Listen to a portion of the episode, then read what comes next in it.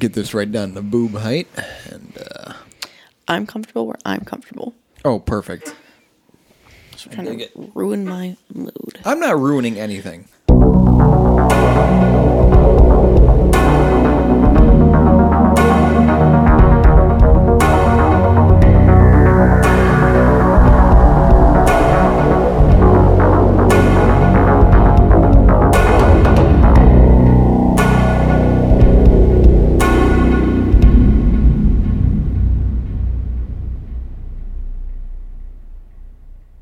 And Fear. This is the, the 70th. Because we did 69. Yeah, This is the 70th episode of Beer and Fear. nice. My name is Paige. Zach, Our topic is on a guy, on a dude, a dude. a fellow man. What, what's his name? Uh. That's his name. Yep, it's hard to pronounce, but it's spelled I D I A M I N. That's how you. That's how you say it, though. Say it. That's his nickname. Erp.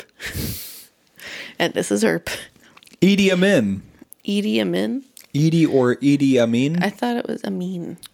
or Amin. Idi or Amin. Amin. Edie. I've seen Edie Amin. Amin. I don't know. Mm-hmm. Or Amin. I'm gonna say Father. Amin. Amin. Mm-hmm. Edie Amin. Edie. Yeah. Am- I think it's Edie Amin. He's also got like Dada at the end. or Idi Amin. I don't know. It's Edie. Edie. Edie Amin. Deviled eggs sound really good right now. I can't make those. That was the whitest thing I've ever said. Yep. Let me just scooch past you and grab the grab the ranch. Should we just squeeze on by? Excuse me. Oh. Oh. Idi Amin. Why? Why is this episode on this guy? Well, It's you so know me. I pick my beer first and then I pick my topic. It's uh, got me very interested as to what the beer pick is. It's not anything crazy. No, because this is such a niche topic. How is it niche? It's history. Never heard of this guy before. it doesn't seem very relevant, but That's was- kind of why I picked when him. I was doing my research. I mean, Relevant to what? he's like uh, irrelevant to modern history or my history. History not, is history. definitely not relevant to my history, but So we did Vlad the Impaler. That's not modern history. Sure, but I, you know, he's inspired. He inspired Dracula, and it's like there was a little more there. This guy, I it was it confused me at first, but then I started reading more about him, and it's like, okay, this guy was pretty influential, pretty shitty, and made a made a pretty big mark on history in We the can change the topic if you want. 1900s. We could do something else Yeah, let's just change it right now. right now. yeah. Start your research. Shit, I gotta grab a beer. How are you? How was your week? Mm. Without looking at your phone. Oh, I can't tell you. I'm doing this class for work, and it uh, requires me to. Is that why you've been by the police station? Yeah, plain, plain Plainfield. Yeah, it requires me to wake up uh, very early in the morning. My class starts at eight, and it ends at it ends at five. Uh, it's for trainers. It's a class for CTOs for my job, and I got one more class tomorrow, and that's it. Um, besides that, oh, I saw Jack. Hmm. We went to this place called Soul Taco, and it's uh, Korean and Mexican fusion. So they have tacos, they have I am burritos. hungry, I will remind you. Yeah, they've got a Just say bunch, they've got food. bunch of different stuff with a like a Korean spin. Hmm. The kimchi, kimchi fried rice. It was oh, oh. There's uh, she's got leftovers. Do you want her leftovers I gotta take her leftovers from. Soul Taco? I'd have to wake her up and ask her if Yeah, I don't want to wake her up. yeah, it's fine. She's she's resting. Um, but it was good, and I got my guitar back, which I'm happy about. So How long has you had your guitar now? uh, about a month, but hey, I don't mind. A month. Yeah, he loves it. He loves my guitar. When did you give it to him? Uh, when he played his uh, little show, Which show? Um, it was probably early on. It was it, it was definitely I think it was after Christmas. I don't know. I I should know, but I don't. He played a show and he needed my guitar, so. But um, no, I, don't- I don't mind. Yeah. How's your week? It worked. It snowed and I hated it. Yeah, it snowed a lot, It was gross. And it's been really cold. Yeah, yeah. I'm terrified of how much colder it's gonna get because we're not even in February yet, Oh yeah. and February is the cold one. Yeah, we've been hanging in the hanging around the negatives for a few days. Nasty. It's gonna get worse. I know.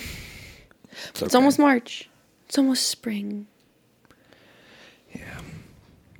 Every every year. It's like, oh, I can't wait for this cold to be over, and then, oh, I can't wait for this heat to be over. I just want to live in a spring fall kind of temperature mix. You know, I like rain, but I'd like it to be at least like 50. You know, give me 50s. Where can you? Where in the U.S. can you live where it's like temperate like that? I don't fucking know. Somewhere close to the equator, but not somewhere too far out west. I imagine. But then you get a lot of rain. I like rain. So maybe like Tennessee, No, Tennessee gets hot as hell in the summer. Kentucky, Also hot and humid. Ohio, I've never lived in Ohio. I imagine Ohio gets pretty shitty winters. or Missouri.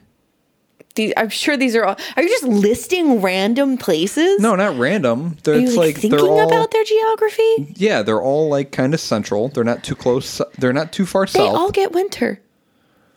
Okay, then- Tennessee and Kentucky don't, then, but uh, Ohio and Missouri do. what's south of Missouri? There's Mississippi. Mimel. Isn't Arkansas M-I- It's Arkansas. Yeah, Arkansas. Yeah, I live in Arkansas. It's temperate in Arkansas and Colorado. Colorado gets snow. Uh, if you live near the mountains, or what's south of Colorado Where's Utah? or uh, Kansas? I think it's south of Colorado. Kansas is near the middle. Yeah, Colorado's near the left. near the left. That's terrible. like if I looked at a map, I'd be able to tell you which I'm states are looking which. at a U.S. map right Yeah. now. I can't. I'm- I can't picture them in my head. But you know, somewhere in that, somewhere in that area, Yeah, Kansas is. like the central south part of the. Look, look. Here's Utah. There's Colorado. Then there's Kansas. They're right next to each other. Kansas Yeah, so you got south. Kansas, Nevada, uh, Oklahoma. Mm-hmm. Yeah, that's what I was thinking of. Oklahoma. We're in Oklahoma. New Mexico is more south. Oklahoma's just got that little sliver. Yeah, but like somewhere, you know, maybe like northeastern Oklahoma, where it's like, I'm very proud of myself for remembering where most of these states are. I like seeing the posts that talk about how annoying it is to travel in the US as someone from Europe because they're like talking about how everything is so close, like city wise and like country wise in the in Europe, but like mm-hmm. in the United States, like oh, I drive, you know, four hours and I'm in another country. I drive four hours in the United States and I'm still in Illinois. still, it's still in the. I was going to say still in the United States, but yeah, still in Illinois. Have you ever? Re- you realize how big Alaska is? It's huge. It's ridiculous. I feel like if if most people were asked what's the biggest state in the United States, Everyone immediately would be saying Texas. they'll say yeah they'll say Texas. But I looked at a map recently of the U.S. and I zoomed out far enough to where I could see Alaska because it's all by itself, like a lonely little state up in the corner there. And it's like it's half the country. Mm-hmm. Bring Alaska home. It is a right. Like stick it just on the end of California. Like why is it so far away? I want to go see Alaska. I was want in- to get attacked by a polar bear. Mm. I'm just saying in general. no, You don't? no. Embarrassing. I want to go to Alaska though. I think um, the Alaskan cruises um, take you and you see a lot of scenic stuff. Yeah, it just seems Sounds really nice. cool. Uh, I had a friend who went up there, Jun- Juneau, the capital. Mm-hmm. But like, I was Do you looking- know the capital? Juneau, the capital. I was looking at how big, fucking gigantic the state is. It's the it's it's about as big as Pull Australia. me up a picture of comparing Texas to Alaska. I don't know why I'm doing this. But I like it. It's, Little webby hands. it's Alaska is about as big as Australia, based on the map I was looking at. Well,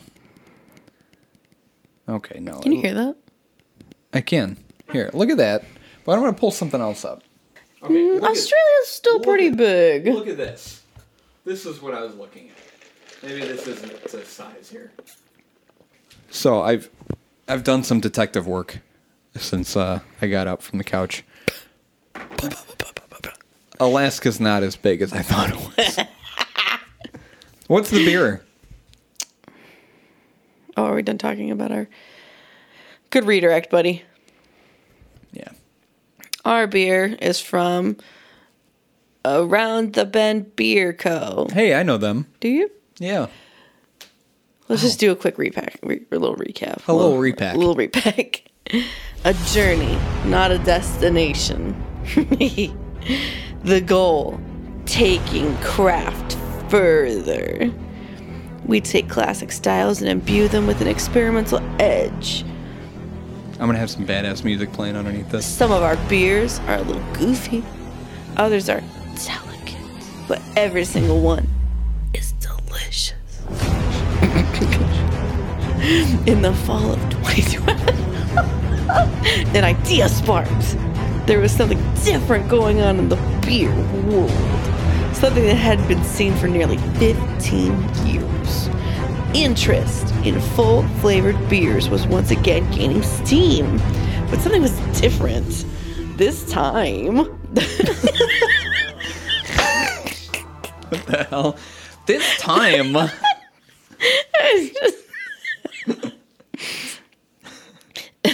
the movement was bigger and gaining traction at a faster pace. Okay. It looked like there was a window of opportunity, but it wouldn't last.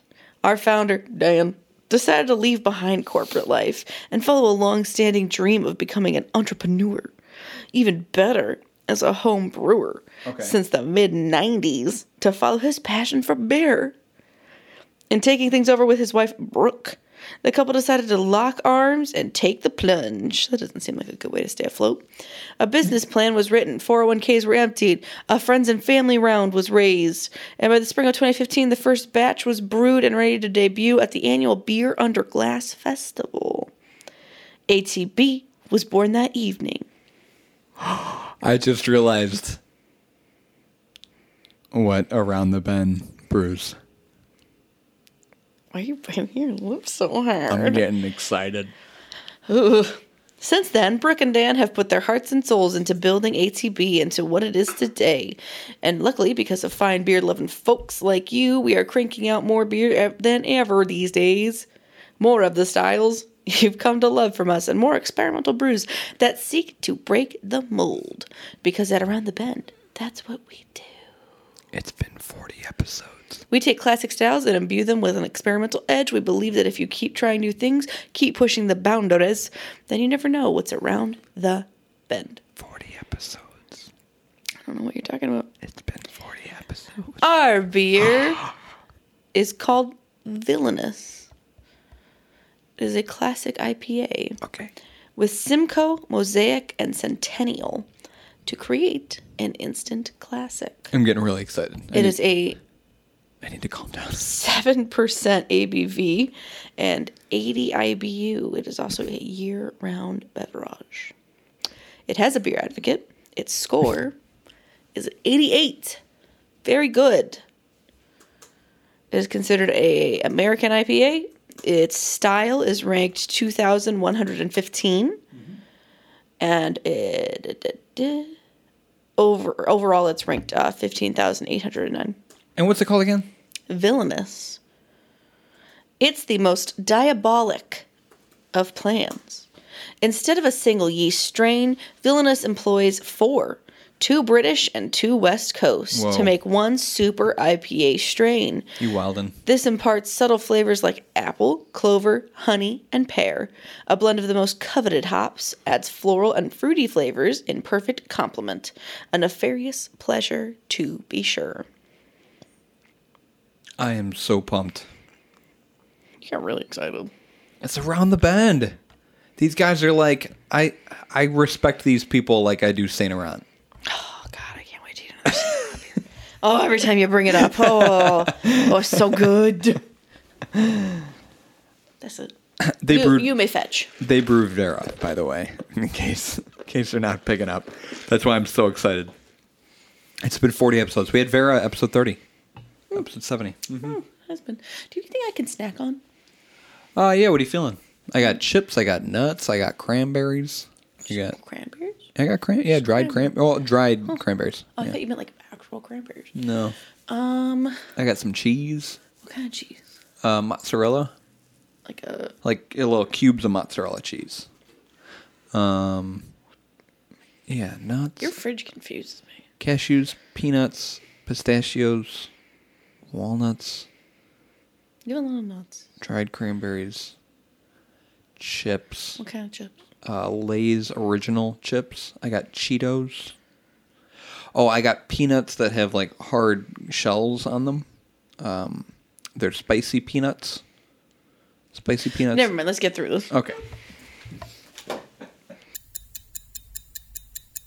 I love this can art because I I like breweries that have consistency with their can art, their labels. How everything is designed pretty much the same, like the same sort of style mm-hmm. or the same elements on the can, but they just change like the name and they just change the main graphic like this. This is exactly like Vera or Vixen. They have a pairs well with. Oh, of They have like they a do. bunch of info on the side. Look at that. Pairs well Okay, well I'm done talking. with spicy curries, mild blue cheeses, caramel apple tarts. Go on with what you're saying. Spicy curries. Huh. Um, so I like this can art. Mm-hmm. Uh, it, the purple is gorgeous. Uh, the skull with the mustache, I love it. I want that as a tattoo. Don't do that to yourself. I'm gonna get all of the Vera Don't labels as tattoos. Don't do that to yourself. I still need to get the witch doctor from Vera. All the around the bend. witch doctor. Yeah, it's a plague That's a plague doctor. I'm sorry, plague doctor from uh, Vera around the bend. I remember I was pretty drunk in that episode, episode 32. Were you drunk? Since 14. That's crazy. They've been brewing beer since they were 14. Oh my god. I fucking love this. It's It's exactly what I want an IPA to smell like.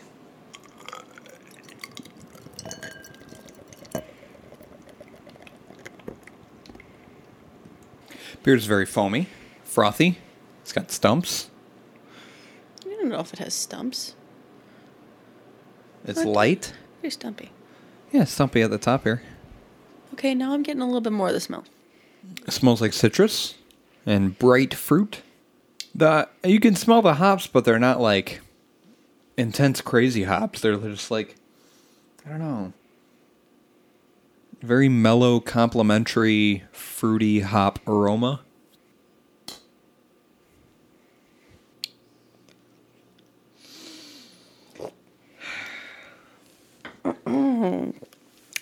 You Arthur?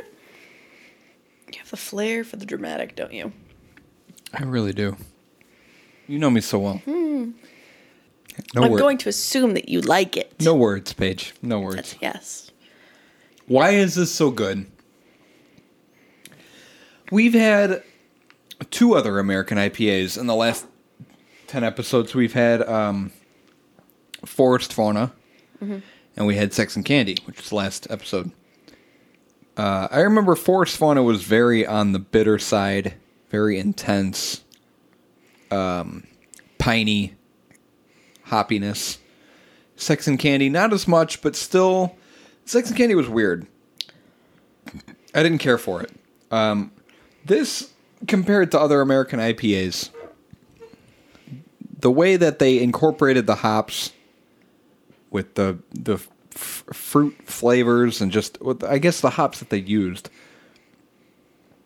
and the the way they all mix together, there's really no harsh edge to this. Harsh It's very smooth. bitterness. Yeah. It's just it tastes very balanced. Very pleasant. Like this is as good of an IPA as Vera was a cream ale. I think I don't like beer anymore. Yeah. You think 70 episodes, it's. it just ruined it. I can't say I don't like beer because I was just at my dad's on Sunday and I had a, a summer shandy. And I lo- fucking love summer shandies. Love Yeah. them. But I've just been so disappointed with the past few beers. I'm not saying this is bad. Yeah. It's a pretty decent IPA. Maybe I'm just not as into IPAs as I used to be. Yeah, I mean, you you had this very low expectation. Our first beer was an IPA.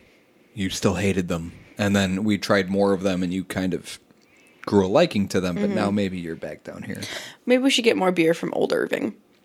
Because I loved their their Old Irving had good stuff, and more beer from Saint Laurent. I like the weird shit. I like the sour ale that we had from them. Um, I don't know. I I like this because I like that. I, I love that you picked this brewery. I like that we're revisiting them because this this for me has been a pleasant surprise compared to the other ten beers that we've had here. Like this is going to be ranked, if not number one, near the top for me. But I like the variation that we've had. I want to keep that up. Had a couple stouts. Had a winter warmer, our first winter warmer. I didn't like it. Uh, we had a Kolsch, which is cool. It's always fun.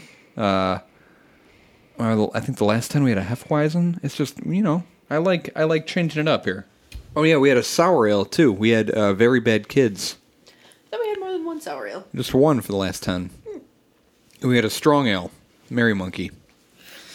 And I gave it a one. Oh, you gave it a one. I'm just too lazy to move anything. Paige, no.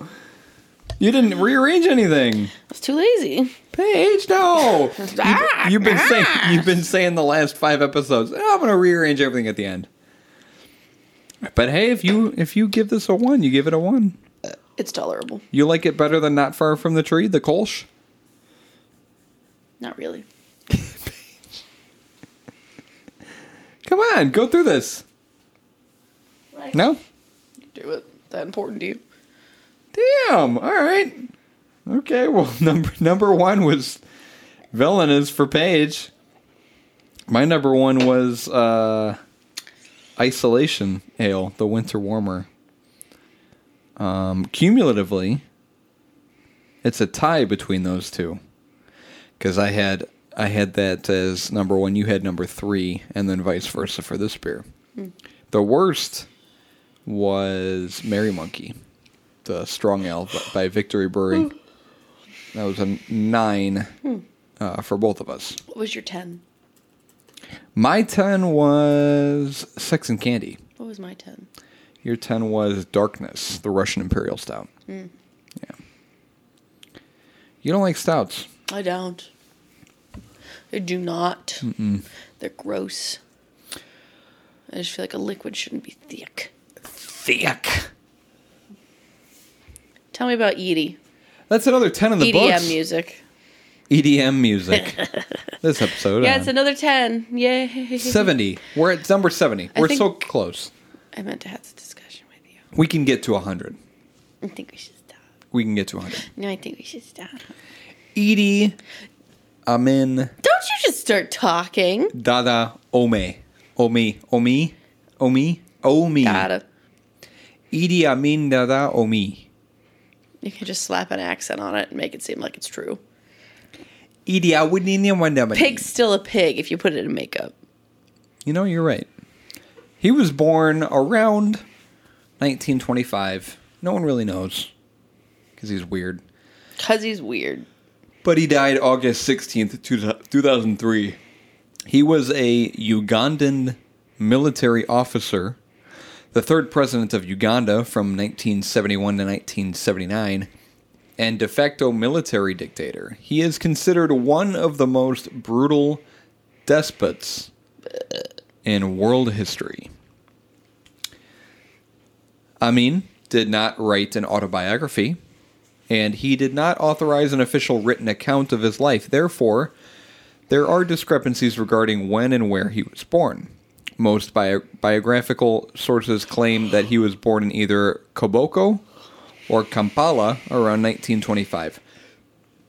How strong did you say this was? Seven? Wow, you drunk already?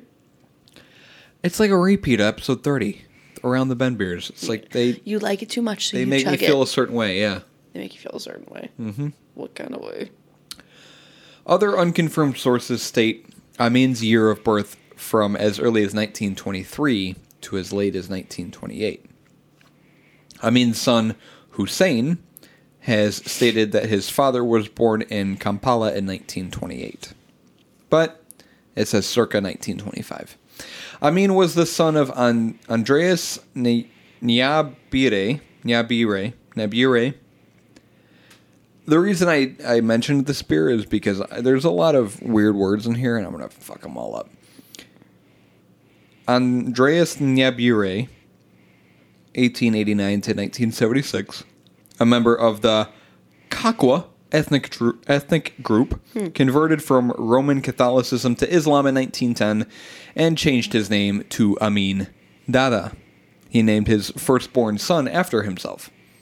Abandoned by his father at a young age, Idi Aman grew up with his mother's family in a rural farming town in northwestern Uganda.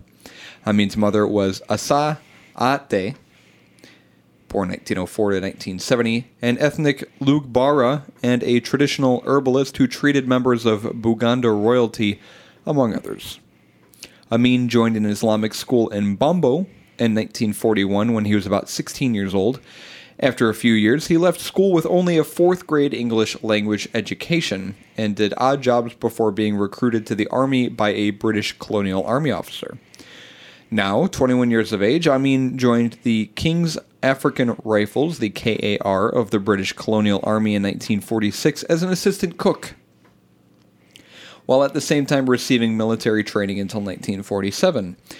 He was transferred to Kenya for infantry service as a private in 1947 and served in the 21st KAR Infantry Battalion in Gilgil, Kenya Colony until 1949.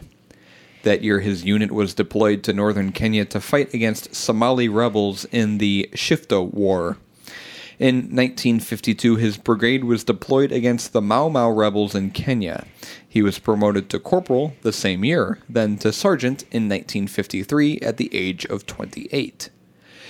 In 1959, Amin was made Afande, Class 2, a warrant officer, the highest rank possible for a black African in the colonial British Army of that time. Amin returned to Uganda the same year and received a short service commission as a lieutenant on July 15, 1961, becoming one of the first two Ugandans to become commissioned officers. He was assigned to quell the cattle rustling between Uganda's Karamojong and Kenya's Turkana nomads. Don't ask me what that means. Okay, I according, won't. According to researcher Olger Bernt Hansen, Have you ever wondered what beer tastes like through a straw? probably not good. Oh, I was thinking about that. I don't imagine it would taste hmm, good. I kind of want to know. Continue. According to researcher Olga Bernt Hansen, Amin's outlook, behavior, and strategies of communication were strongly influenced by his experiences in the colonial, colonial military. This included his direct, hands on leadership style, which would eventually contribute to his popularity among certain parts of Ugandan society. Amin was an athlete during his time in both the British and Ugandan army at six foot four inches and powerfully built. Very tall man. He was the Ugandan light heavyweight boxing champion from 1951 to 1960, as well as a swimmer. There's another country that had a um, president or leader that was a, a boxer or something. I think it Was- was in South America. Oh, I was going to assume Russia. Uh, Amin was also a formidable rugby forward, although one officer said of him, this is funny, quote, Idi Amin is a splendid type and a good rugby player, but virtually bone from the neck up, and needs things explained in words of one letter.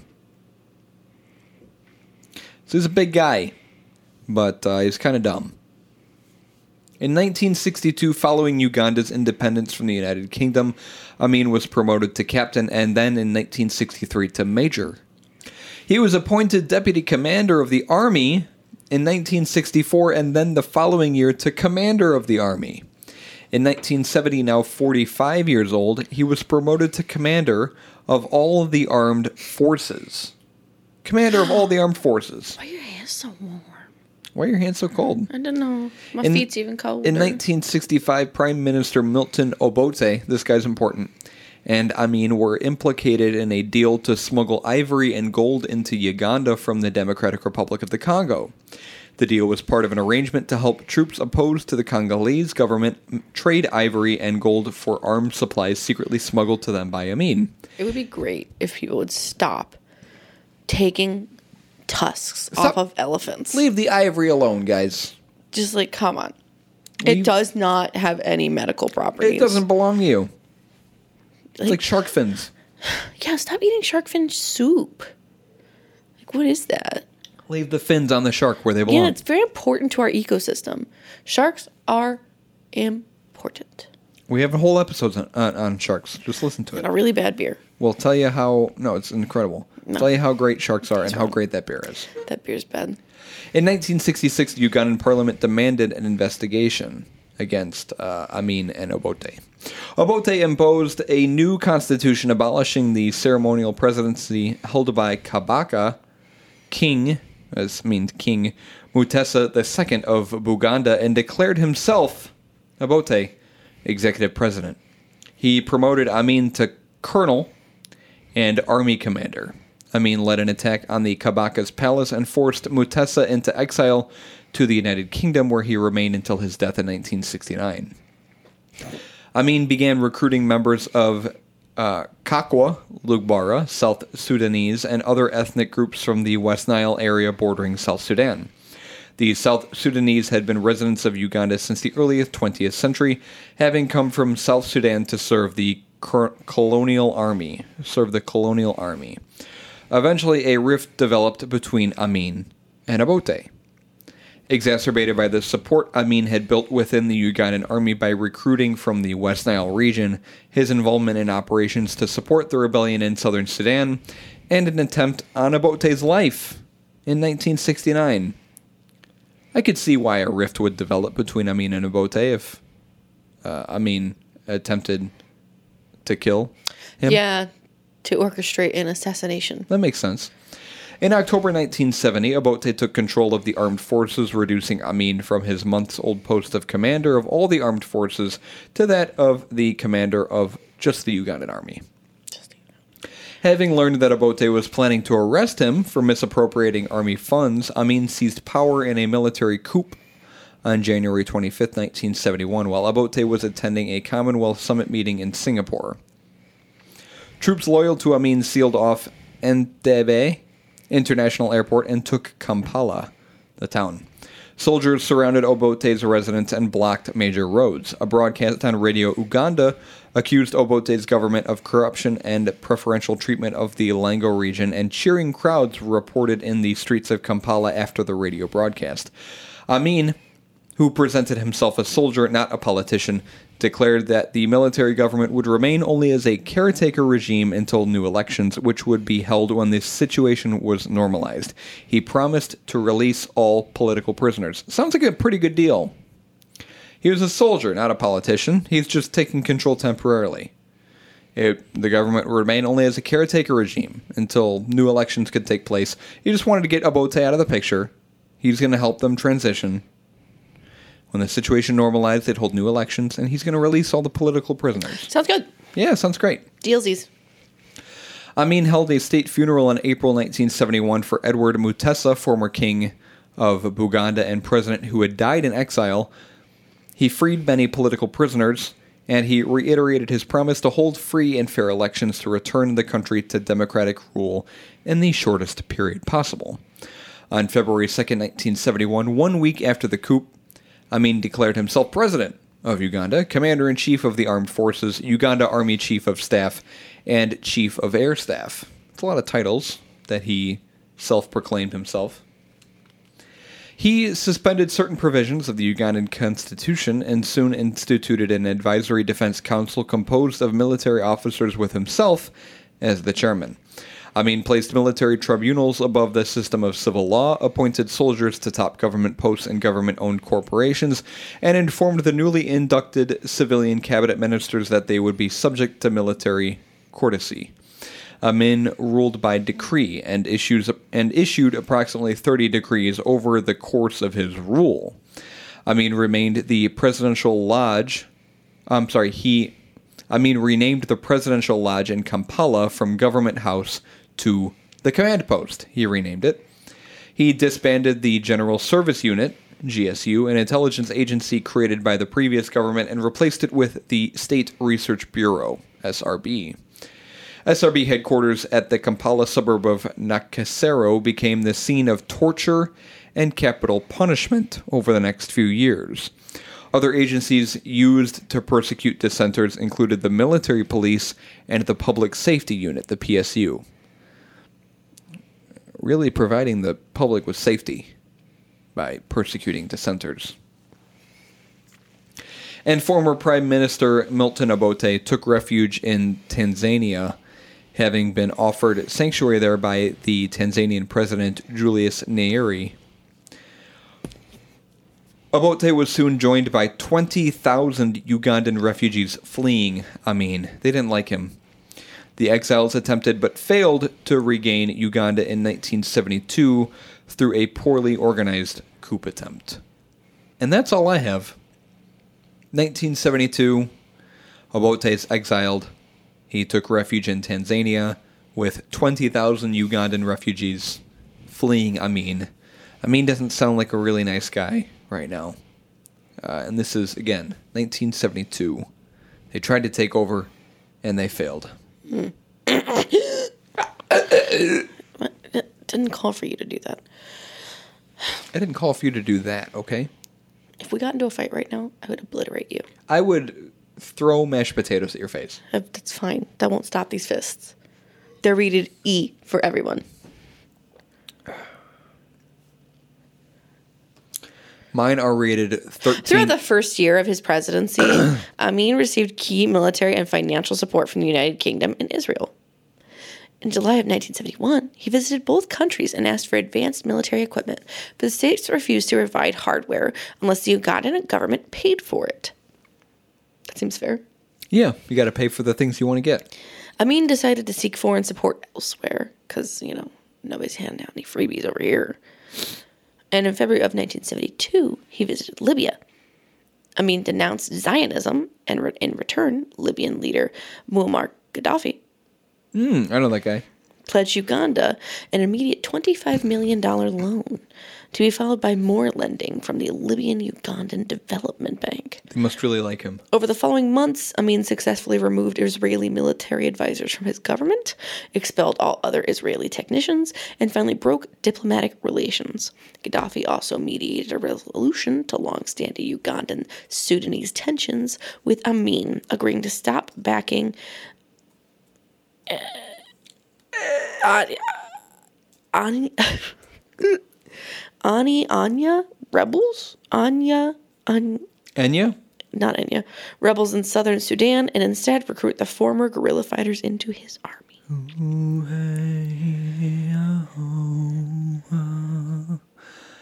Following the expulsion of Ugandan Asians in 1972, most of whom were of Indian descent, India severed diplomatic relations with Uganda. The same year, as part of his economic war, Amin broke diplomatic ties with the United Kingdom and nationalized all British owned businesses. The United Kingdom and Israel ceased all trade with Uganda, but this commercial gap was quickly filled by Libya, the United States, and the Soviet Union. I love how America just jumps in whenever it can. Opportunity to mistreat someone sounds like our MO. Count us in. Ridiculous. By 1975, it was estimated that the Soviets had provided Amin's government with 12 million in economic assistance and 48 million in arms. Amin also sent several thousand Ugandans to Eastern Bloc countries for military intelligence and technical training, especially Czechoslovakia. Especially them. Especially them. You know those checks. Whoa! Oh, Most of this is so boring. Well, I thought you were going to talk about the kind of fucked up shit that Idi Amin did. Yeah, I guess. We'll go over his exile and then I'll talk about what he did. It's only it's only boring if you make it boring. Yeah, you're right. I should add finger puppets. Mm. In January of 1977, Amin appointed General Mustafa Adrisi vice president of Uganda. That year, a split in the Uganda army developed between supporters of Amin and soldiers loyal to Adrisi, who held significant power in the government and wanted to purge foreigners, particularly Sudanese, from the military. The growing dissatisfaction in the Ugandan army was reflected by frequent coup attempts. Amin was even wounded during one of them. Namely, namely, Namely, namely Operation Mafuta Min- Minji? Mingi? Mingi? In June of 1977. By 78, the number of Amin's supporters and close associates had shrunk, shrunk significantly. And he faced increasing dissent from the populace within Uganda as the economy and infrastructure collapsed as a result of the years of neglect and abuse. Mm-hmm. After the killings of Bishop Luwum, Luwum and ministers Oriema and Oboth, of, I don't know, in 1977, several of Amin's ministers defected or fled into exile. In early 1978, Adrisi was severely injured in a car accident and flown to Cairo for treatment. While he was there, Amin stripped him of his positions as Minister of Defense and Minister of Home Affairs and denounced him for retiring uh, senior prison officials without his knowledge. Amin then proceeded to purge several high ranking officials from his government and took personal control of several um, portfolios. The shakeup caused political unrest and especially angered Adrisi's followers who believed that the car accident was a failed assassination attempt. In 78 of in 78 of 78. in November of 1978, troops loyal to Adrisi mutinied. Amin sent troops against the mutineers, some of whom had fled across the Tanzanian border. Fighting consequently broke out along the Ugandan Tanzanian border, and the Ugandan army launched an invasion of Tanzanian territory under unclear circumstances. According to several experts and politicians, Amin directly ordered the invasion in an attempt to distract the Ugandan military and public from the crisis at home. In 79, the Tanzanian president mobilized the People's Defense Force and counterattacked, joined by several groups of Ugandan exiles who had united as the Ugandan National Liberation Army, UNLA. Amin's army retreated steadily despite military help from Libya and the Palestine Liberation Organization, or PLO. The president reportedly made several trips abroad to other countries such as Saudi Arabia and Iraq during the war, attempting to enlist more foreign support. He made very few public appearances in the final months of his rule, but spoke frequently on radio and television. Following a major defeat in the Battle of Lukaya, parts of the Ugandan army command reportedly urged Amin to step down. He angrily refused and declared, If you don't want to fight, I'll do it myself. He consequently fired Chief of Staff Yusuf Gowon. Gowon. However, Amin was forced to flee the Ugandan capital by helicopter on 11 of April 1979 when Kampala was captured. After a short lived attempt to rally some remnants of the Ugandan army in eastern Uganda, which reportedly included Amin proclaiming the city of Jin, uh, Jinja his country's new capital, he fled into exile. He first escaped to Libya, where he stayed until 1980 and ultimately settled in Saudi Arabia, where the Saudi royal family allowed him sanctuary and paid him a generous subsidy in return for staying out of politics. Oh. They like, listen, what if we paid you to not do this? Amin lived for a number of years on top on the top two floors of the Novotel Hotel on Palestine Road in Jeddah. Brian Barron, who covered the Ugandan uh, Tanzanian war for the BBC as chief Africa correspondent of Viz News, Viz News in Nairobi, located Amin in 1980 and secured the first interview with him since his deposition. While in exile, Amin funded remnants of his army that fought in the Ugandan Bush War. Though he continued to be a controversial figure, some of Amin's former followers, as well as several rebel groups, continued to fight in his name for decades and occasionally advocated for his amnesty and even his restoration to Ugandan presidency. During interviews he gave during his exile in Saudi Arabia, Amin held that Uganda needed him and never expressed remorse for the brutal nature of his regime. Never. In 1989, Amin left his exile without authorization by the Saudi Arabian government and flew alongside one of his sons to Zaire, Z- Zaire, I don't know. There he intended to mobilize a rebel force to reconquer Uganda, which was engulfed in another civil war at the time. The rest of his family stayed in Jeddah. Despite using a false Zyranian passport, Amin was easily recognized upon arriving at the airport and promptly arrested. The Zyri- Zyrian, Zyrian, Zyrian, I don't know, government reacted unfavorably to Amin's arrival and attempted to expel him from the country. At first, Saudi Arabia refused to allow him to return, as its government was deeply offended that he had abused their hospitality by leaving without permission. The Zyrian Zairian government wanted neither to extradite Amin to Uganda, where the ex president faced murder charges, nor keep him there, thereby straining international relations. As a result, Amin was initially expelled to Senegal, from where he was supposed to be sent to Saudi Arabia. But the Senegalese government sent him back to Zaire when Saudi Arabia continued to refuse Amin a visa. He just keeps getting bounced around. Yeah. Saudi Arabian leadership finally relented and allowed him to return. In return, Amin had to promise to never again participate in any political or military activities or give interviews. He consequently spent the remainder of his life peacefully and quietly in Saudi Arabia. On July 19th of 2003, Amin's fourth wife reported that he was in a coma and near death. Saudi in Jeddah, Saudi Arabia, from kidney failure. She pleaded with the Ugandan president to allow him to return to Uganda for the remainder of his life. The current president replied that Amin would have to answer for his sins the moment he was brought back. Hmm. Amin's family eventually decided to disconnect life support, and Amin was consequently died at the hospital on August 16th of 2003. Isn't that wild? You mentioned his fourth wife. Yes. I did briefly see that he had Like six and 43 children. yeah, he had a lot of kids. I think he only had f- four wives. Like his last Six. Really? Yes. His last wife uh, his oh, I was going to say his wife when he died was his last wife, but uh, yeah. It was. Um but I think like his second to last wife, he was married with her. I think it said like until her death, but I think I like read something to where it, it said something along the lines of like he killed one of his wives to be with someone else. I don't know. Did you go into any of that No. Uh, with his wives? That's that's some weird shit. Anyways, over the course of his career, Amin gained numerous nicknames, many of them derogatory. One of them was Big Daddy. Oh yeah, Another one was the Butcher of Uganda. Mm-hmm. That's a total 360. Butcher of Africa. Butcher of Kampala. Black Hitler. Not kidding. It's Uh, listed. see, I asked you if he was similar to. Isn't that crazy? We still need to do a Hitler episode. Yeah, I guess we do. But I just feel like that's information that everybody knows. Eh, So, why fear him?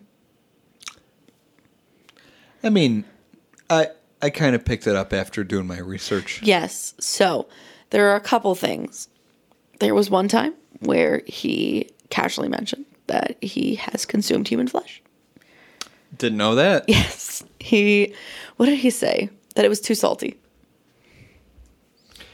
Are, are we going to do a cannibalism episode? We probably should. Okay. There's another incident on the 20th of November of 1975, around 10 a.m.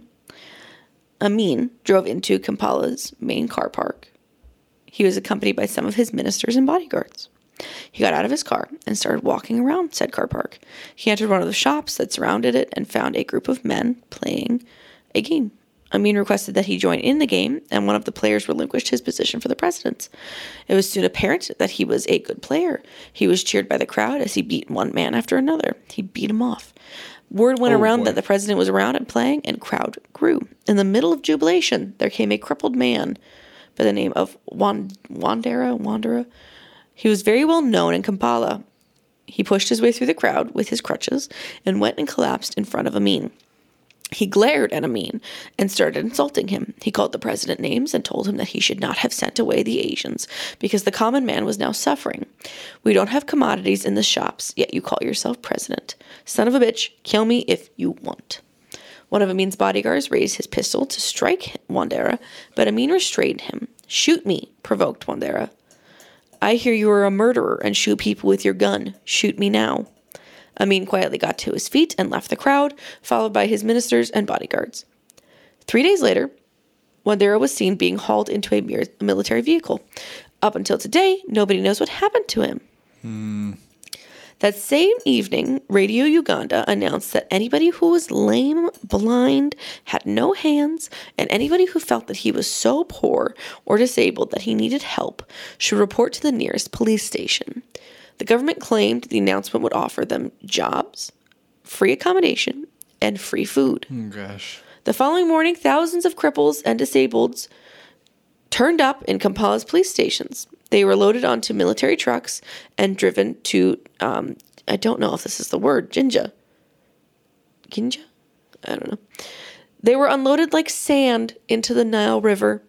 Those who could not hold the lorries fell into the river, while those who had hands and held on were shot, and then they too fell into the crocodile infested river Nile at the Owen Falls Dam. It's giving me goosebumps. Just killed a bunch of people because he got insulted. What a bonkers ass person. He like okay, so he routinely changed his personnel, so he was constantly changing people that worked for him. He just randomly altered his travel schedules, or he'd just randomly change his mode of transportation. One day we're going plane, now we're driving. And slept in different places whenever he could. Meanwhile, to keep his troops loyal, he showered them with expensive electronics, whiskey, promotions, and fast cars. He also handed over businesses that were previously owned by the Asian population that he had removed. He continued to oversee the murder of an increasing number of his countrymen. Tens of thousands of Ugandans continued to be violently killed on ethnic, political, and financial grounds. His methods of murder became increasingly sadistic. Rumors spread that he kept human heads in his refrigerator and what I mentioned about 4,000 disabled people being thrown into the river. Mm-hmm. And like I said before, can't confessed to cannibalism on several occasions, literally saying, I have eaten human meat. And he was quoted to say, It is very salty, even more salty than leopard meat. Dude ate a leopard. That's right. I want to eat a leopard. Some people attributed Amin's cruelty to dizzying effects of absolute power. Others believed his reign coincided with late stage syphilis. Hmm. In his early military days, he was charged with failing to treat an STD, and in the mid 70s, an Israeli doctor who had served in Uganda told a Tel Aviv newspaper it's no secret that Amin is suffering from the advanced stages of syphilis, which has caused brain damage. Hmm. I think I'm good. It's a crazy dude. I just remember seeing something that he like killed his wife that he was with just to be with someone else, or I didn't I don't. know. I didn't. I didn't look into it because, you know, that's not my section. I was supposed to really cover the background. I didn't want to spoil too much about what he did in his later years, but Um, oh, I think he killed somebody and then like dismembered their body and then rearranged the body pieces. fuck. I think that was it. Okay.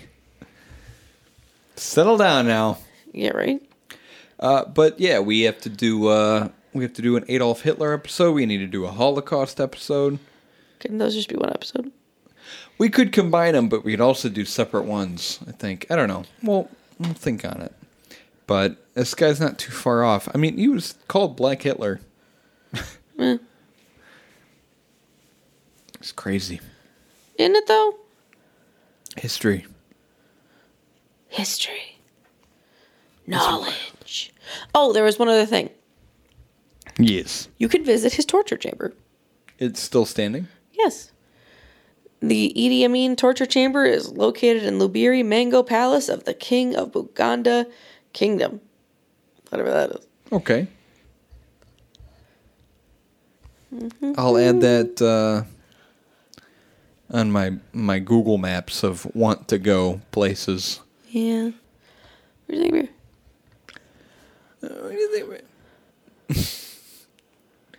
I loved it. It's uh, I think it's a, a mixture of me being tired, but this this beer definitely has got me